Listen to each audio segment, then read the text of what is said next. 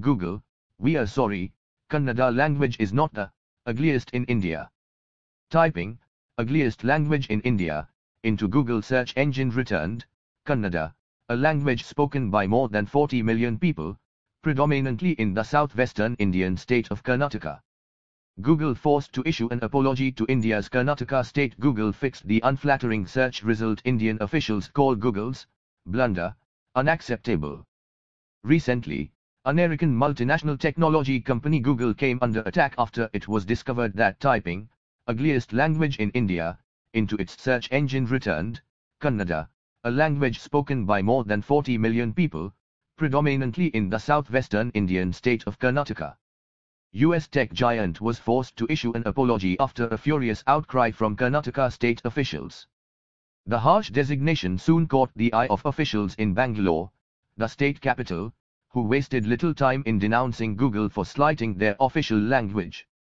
Kannada language has a history of its own, having come into existence as many as 2,500 years ago. It has been the pride of Kannadigas all through these two and a half millennia, fumed Arvind Limbavali, Karnataka's Minister for Forest. He demanded an apology from Google, ASAP, for insulting the state and its language, and also threatened legal action against the Silicon Valley giant.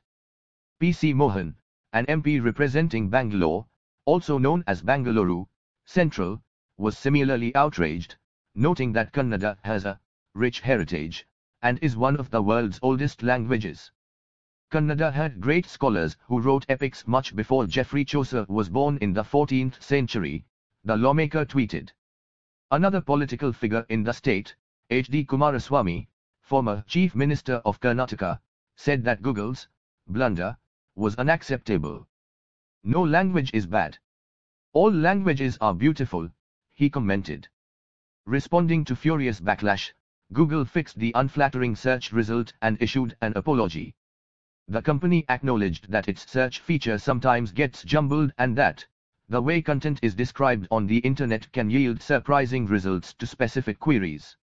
Naturally, these are not reflective of the opinions of Google, and we apologize for the misunderstanding and hurting any sentiments, the company stressed, adding that it was continually working on improving its algorithms.